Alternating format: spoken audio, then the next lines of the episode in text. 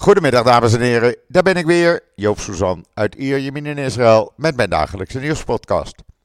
Zo dadelijk in de podcast Hand en Broeken en met hem gaan we even de politieke situatie doornemen, want die wordt er niet makkelijker op.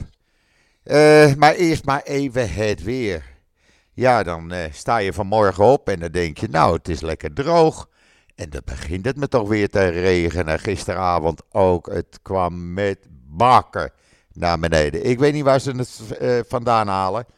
Maar het blijft maar doorgaan. Het is in 32 jaar niet zo nat geweest.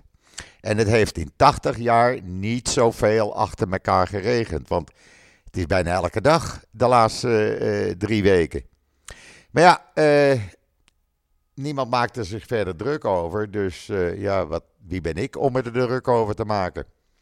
Waar we ons uh, wel druk over maken is over het nieuws.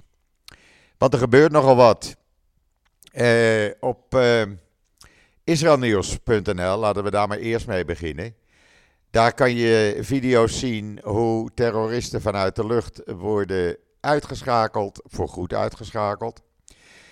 De IDF die in die de trainingsbasis binnenviel, waarvoor uh, op 7 oktober uh, uh, voor het bloedbad getraind is. Daar waren zelfs namaak Israëlische stadjes.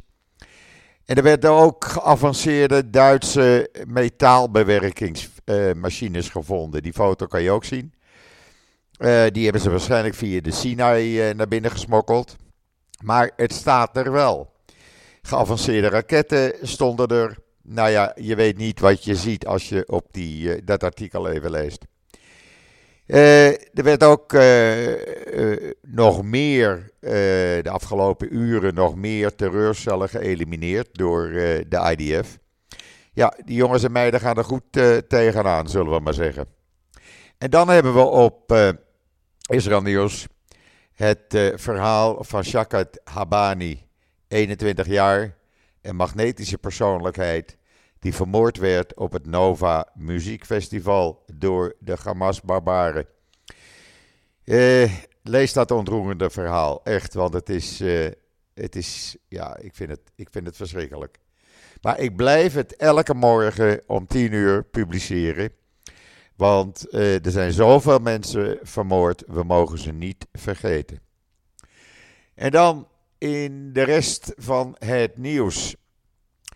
Minister eh, Galant, de minister van Defensie, die heeft gisteravond uh, gezegd dat de neuzen van de Israëlische straaljagers richting het noorden wijzen.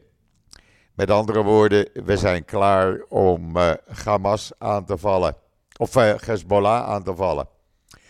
Ja, voor mij hoeft het niet hoor, nogmaals. Want als dat gebeurt, dan ja, uh, betekent dat raketten op Haifa, raketten op Tel Aviv, raketten op Caesarea, uh, mogelijk een week zonder stroom. Ja, wie zit daar nou op te wachten? Het mag nou wel eens een keer afgelopen zijn.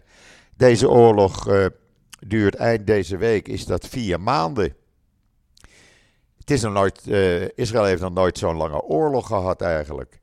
Dat moet ik er ook even bij zeggen. En ja, dat mag nou wel eens een keer uh, minder worden, maar daar ziet het helaas voorlopig niet naar uit. En dan uh, uh, heeft Wynet, die had een artikel, waarbij zij aantonen dat Hamas van medische voorraden bommen maken en explosieven. Ze hebben een uh, uitgebreide handleiding is er gevonden door de IDF. Eh, hoe je met uh, gebruikmaking van waterstofperoxide, dat is een stof die in ziekenhuizen wordt gebruikt, hoe je die kan gebruiken bij de productie van explosieven en raketbrandstoffen. Ja, ze zijn wel slim, dat moet ik wel zeggen, want ze weten overal wel iets van te maken. Nou, we het toch over medische de, over medicijnen hebben en medische uitrusting. Uh, die medische benodigdheden, die drie weken geleden dan eindelijk Gaza in zijn gebracht, daarvan is nog steeds niet zeker of ze nu wel bij de gijzelaars zijn aangekomen. Niemand die dat weet, niemand die dat controleert. Het Rode Kruis interesseert het niet, die gaat er niet, doet er niet eens moeite voor, die gaat er ook niet naar binnen. Uh, het is een hele rare situatie, echt waar. Ik, uh, ik vind het steeds uh, gekker worden. hadden we ook nog het verhaal van die Amerikaanse envoy die, die hier in Israël is voor de zoveelste keer, meneer Hochstein. Die heeft gisteravond met minister Galant gesproken. En gezegd dat er heel langzaam vooruitgang zit in de gesprekken met Hezbollah. om Hezbollah te bewegen van de grens met Israël te verwijderen.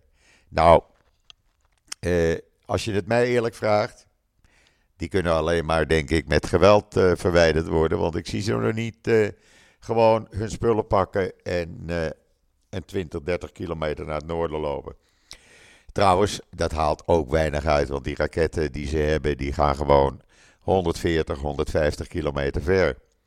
Dus ja, wat daar dan het voordeel weer van is, ik zou het niet weten hoor. Maar goed, af en toe een positief berichtje doen ze dan maar.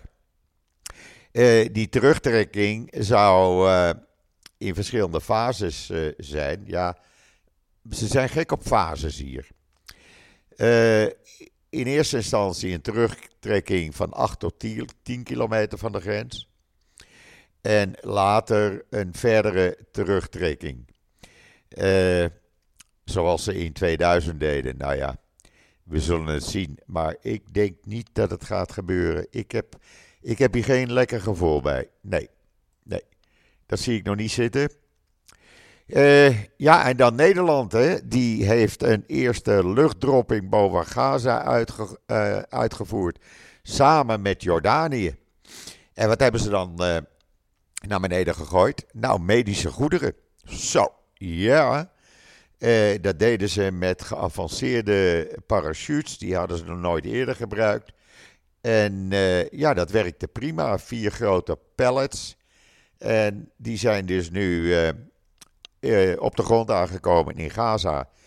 Voor de ziekenhuizen, als ze bij de ziekenhuizen terechtkomen. Want niemand die dat controleert. Nederland kijkt daar verder niet naar om. Die gooit die handel naar beneden. Nou ja, en dan interesseert het verder blijkbaar niet wat ermee gebeurt. Want het wordt niet gecontroleerd.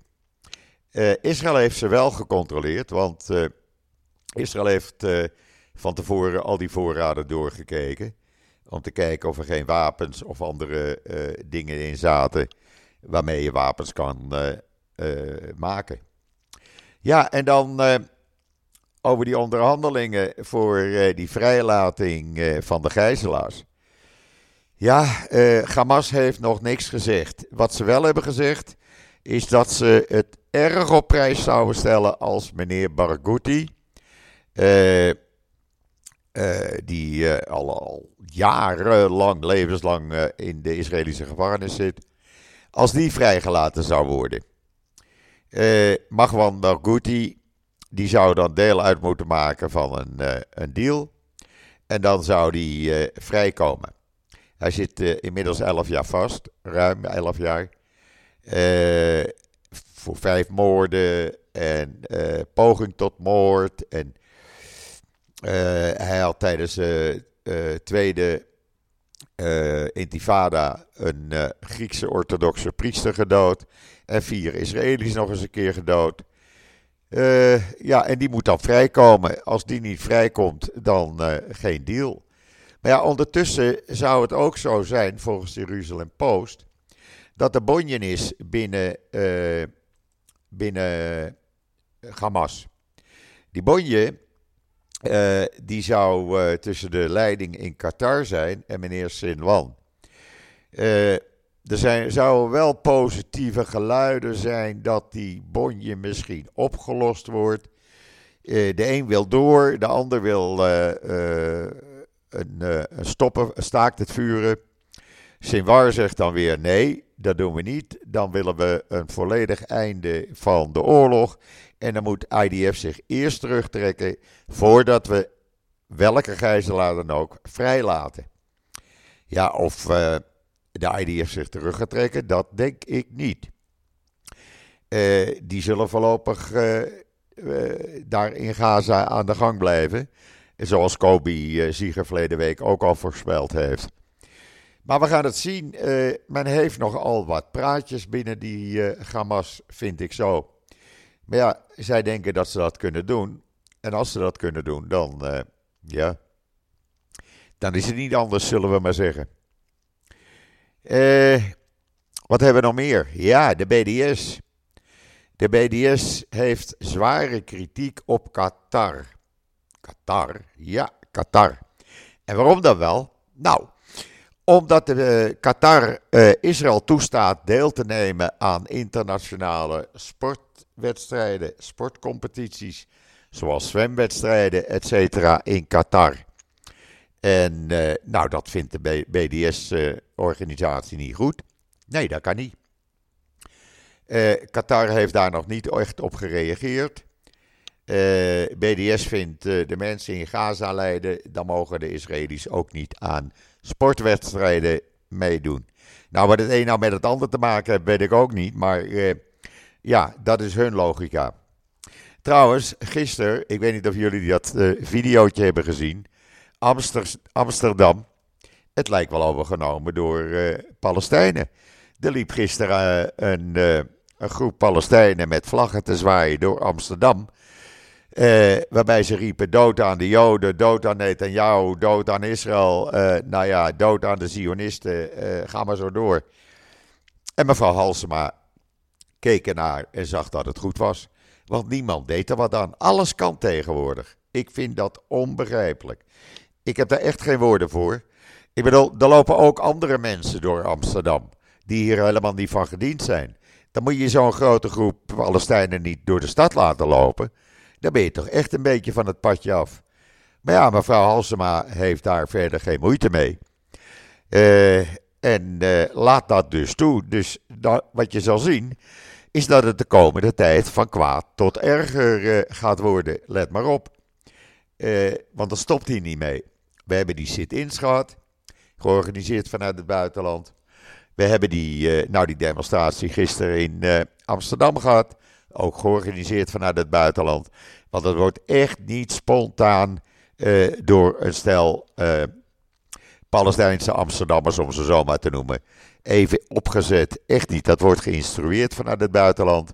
Die zeggen precies wat te roepen, hoe, uh, met welke vlaggen te zwaaien en wat vooral niet te roepen. En vooral heel veel kabaal te maken. Nou, dat doen ze dan ook. Ze maken enorm veel kabaal. En uh, ja, uh, dat is eigenlijk wat er gisteren in Amsterdam gebeurde.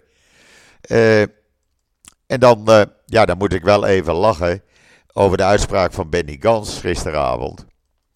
Niet dat dat er veel mee te maken heeft, maar aan de andere kant toch weer wel. Want die zegt: luister goed, als de wereld de terreur uit Libanon niet wegneemt en uit Gaza niet wegneemt, nou dan zullen wij dat wel doen.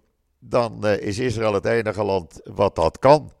Nou, dat doet Israël dan ook. En als daar dan ja, tegen geprotesteerd wordt, ja, uh, dat krijg je dan. Ik kan daar verder ook weinig aan doen natuurlijk.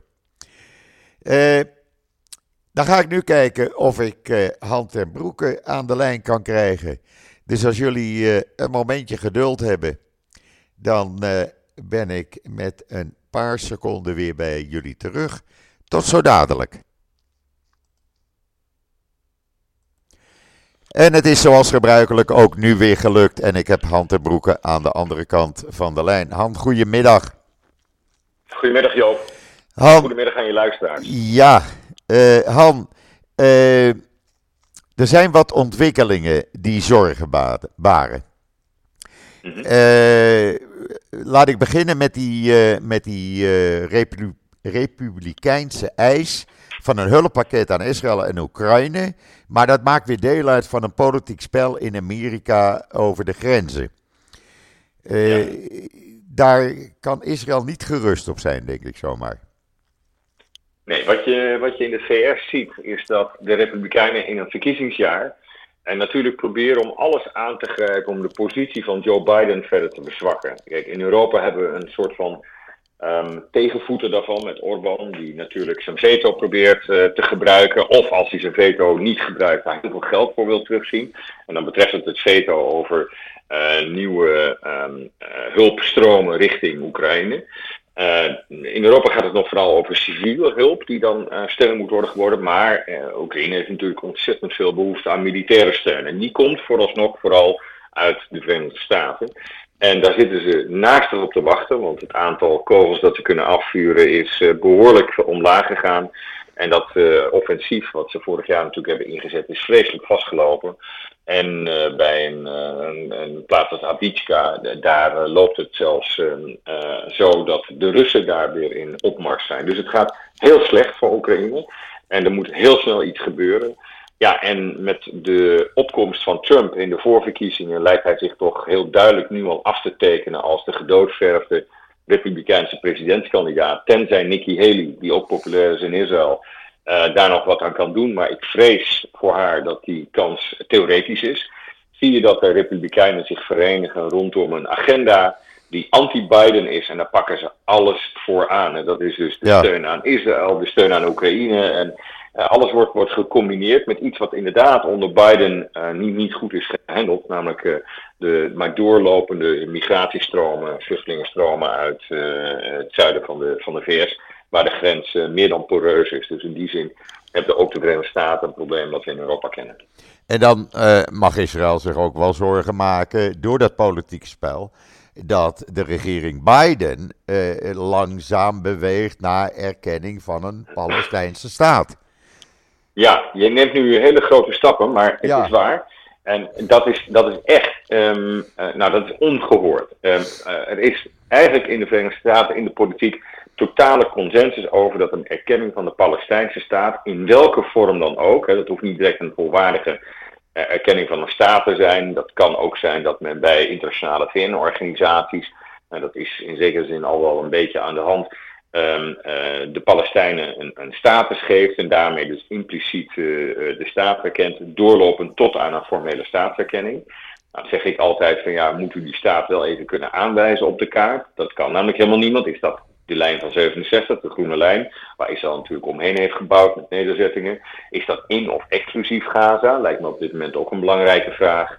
Um, uh, is dat in of exclusief een Palestijnse staat met een eigen leger? Dat zal Israël volgens mij niet meer accepteren. Um, en, zo zijn er nogal wat vragen die eigenlijk samenhangen met staatsvorming die niet direct opgelost kunnen worden. Maar kennelijk zijn die overwegingen, die tot nu toe de belangrijkste overwegingen zijn om, om, om dat niet te doen. En de allerbelangrijkste is natuurlijk dat je dit niet doet, omdat je daarmee een incentive, een, een stimulans weghaalt uh, voor de Palestijnen om aan tafel te gaan zitten om te gaan onderhandelen. Want waarom zouden ze dat nog doen als ze van de internationale gemeenschap die staatserkenning toch al krijgen? Ja, dat is altijd mijn belangrijkste argument geweest. Nou, ja. Als ze dat gaan krijgen, dan um, het betekent dat dat de internationale gemeenschap en de Amerikanen voorop gewoon klaar zijn met Israël. En dat is heel vervelend voor de meeste van je luisteraars om dat niet te horen. Maar dit, dit, ja, iedereen die de afgelopen uh, maanden de, jouw podcast en ook met mij heeft beluisterd, kon zien dat ook aan mijn kant toenemende ergernis is over, um, um, ik zou bijna zeggen, de, de, ja, de, de het, het onvermogen van de Israëlische en de onwil van de Israëlische politiek te beginnen bij, de, bij jullie premier, ja. om nu helderheid te beschaffen over wat daar nu, wat hij wil met, uh, met Gaza. En we zien dat um, uh, de Hamas weer terugkomt in het noorden. Um, de operatie gaat maar door, maakt een, een bizar aantal slachtoffers. Uh, en het lijkt er niet op dat Hamas ook echt daadwerkelijk uh, volledig kan worden uitgeschakeld. Toch blijft dat het doel. En uh, ja, iemand moet toch een keer gaan zeggen: um, wanneer is het genoeg? Waar zit de grens? Wanneer moeten we erkennen dat je Hamas niet helemaal kunt uitschakelen, maar wel het de facto onmogelijk maakt dat ze in Gaza nog weer terugkomen? En moet er dan niet iets anders voor in de plaats komen? En wat is dat dan? Nou, deze regering is niet bereid om daar iets um, zinnigs over te zeggen. Je ziet Eisenkot en anderen daar wel al uh, wat kritiek op hebben. Maar goed, hij heeft ook een zoon verloren. Dus ik, uh, ik ben bang dat Israël uh, in haar wens en haar wil om 7 oktober te wreken. Um, niet inziet dat haar grootste vrienden op dit moment een mate van uh, frustratie met Israël beginnen te krijgen, die wel eens heel gevaarlijk zou kunnen zijn voor de Israëlische um, politieke toekomst. Ja, maar dat heeft natuurlijk ook een beetje te, ma de, te maken, die oorzaak, door de verkiezingen in Amerika dit jaar. Of, ja. of moet ik die en, daar buiten uh, zien? Nee, maar ja, omgekeerd. Um, uh, kijk, natuurlijk zijn er verkiezingen. Maar moet je eens even nagaan wat, wat Israël op dit moment een Joe Biden aandoet. Door simpelweg, hè, in een verkiezingsjaar moet hij dit oplossen. Ja. Uh, hij krijgt ook in toenemende mate krijgt natuurlijk te maken met Iran. Uh, die, die, die twee, drie Amerikaanse soldaten die op de grens met uh, Jordanië en, en, en, Syrië zijn, uh, zijn omgebracht. Ja. Daar zou hij eigenlijk op moeten reageren, maar daarmee riskeert hij een regionaal conflict. Wat met name erin zit, omdat Israël natuurlijk fors doorzet in, in Gaza. Ja, en de hele wereld toch ondertussen het gevoel heeft dat het veel te fors is. Zelfs de grootste vrienden van Israël um, hebben bedenkingen bij hoe dit nu gaat. En, en, zien eerlijk gezegd geen strategische uitweg. En um, ja, als Israël daar geen helder antwoord op kan geven, dan gaan ook de grootste vrienden gaan op een gegeven moment hun, uh, hun, hun knopen tellen. En als de Amerikanen dat doen, dan moet Israël toch volgens mij gaan, gaan opletten. Dus wat zich hier um, aan het afspelen is, is um, niets minder en niets meer dan de vraag. Wil Israël uh, om, vanwege bijvoorbeeld de politieke toekomst van haar eigen premier toestaan dat je de laatste vrienden van je vervreemdt? Um, of um, uh, luistert Israël ook nog naar de internationale gemeenschap, waarvan ze in het verleden, dat moet ik echt wel erkennen, heel vaak terecht heeft kunnen constateren dat hij maar weinig begrip had voor Israël. Ja. Uh, desondanks, Israël leeft niet in een vacuüm, leeft niet in een isolement. Israël wenst door de hele wereld tegen de hoogste standaard te worden beoordeeld. En als je dat wil, en dan moet je volgens mij um, in, in, in Gaza moet je het roer omgooien. Jawel, maar nou ligt dat voorstel er op tafel voor een wapenstilstand. Dat zou zelfs een lange wapenstilstand kunnen zijn.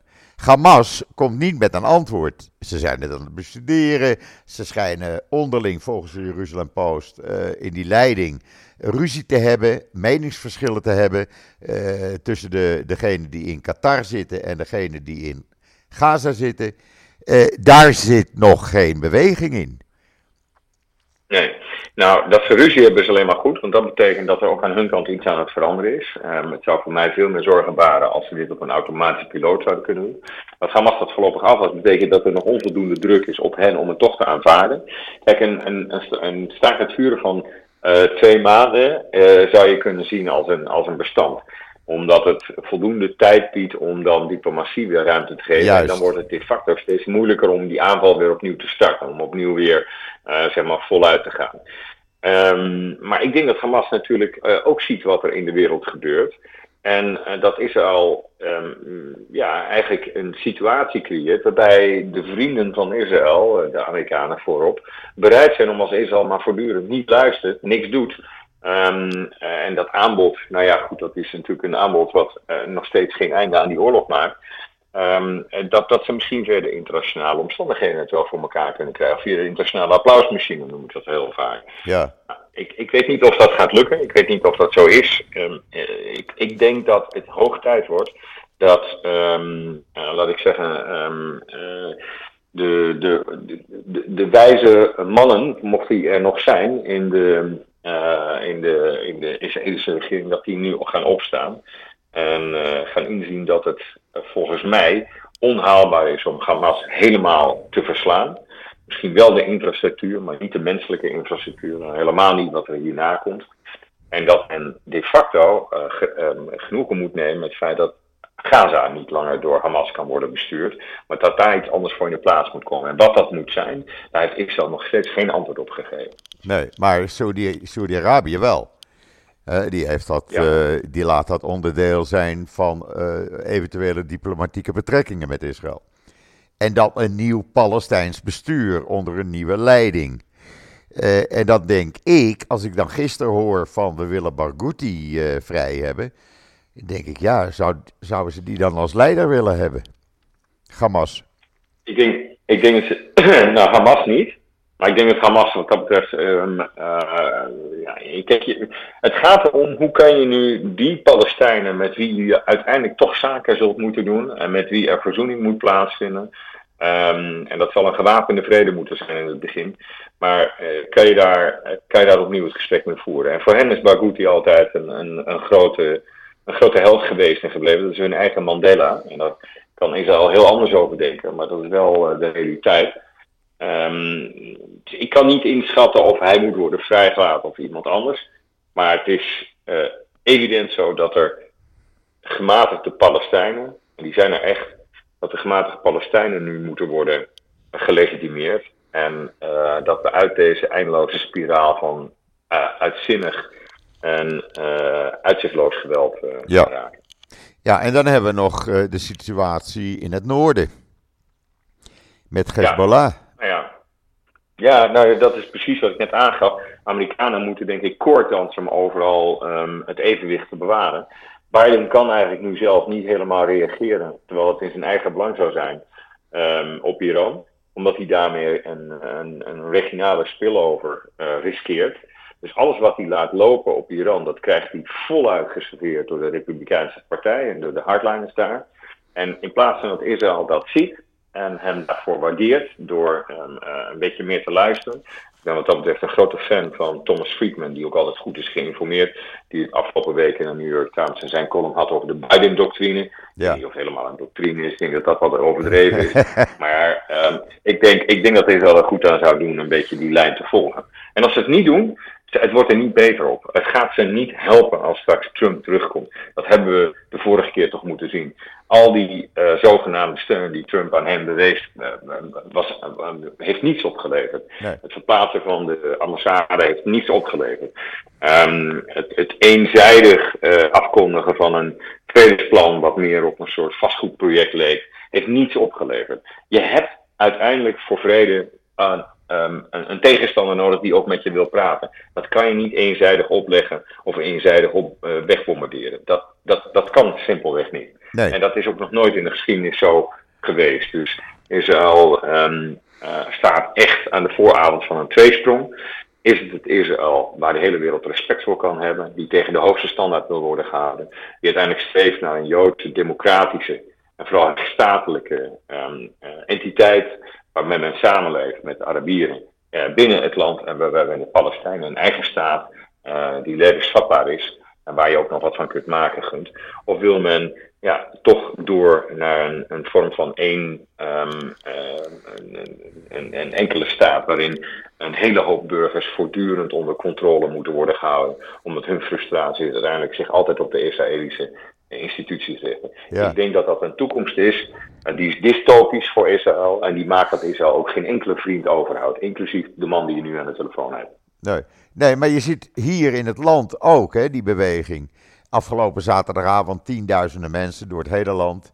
Die demonstreerden niet alleen voor vrijlating van uh, de gijzelaars. Uh, dat die gewoon uh, tegen elke deal die mogelijk is vrijgelaten moeten worden.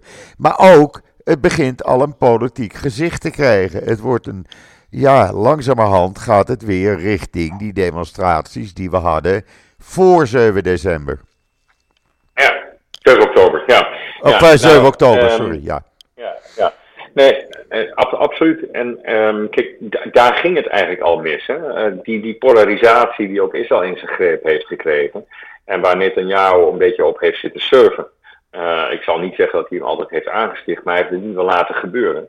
Uh, de veiligheidsinschattingen die dit rechtse kabinet heeft gemaakt door mensen weg te halen van de grens met Gaza en ze neer te, te posteren in, uh, in de Westbank.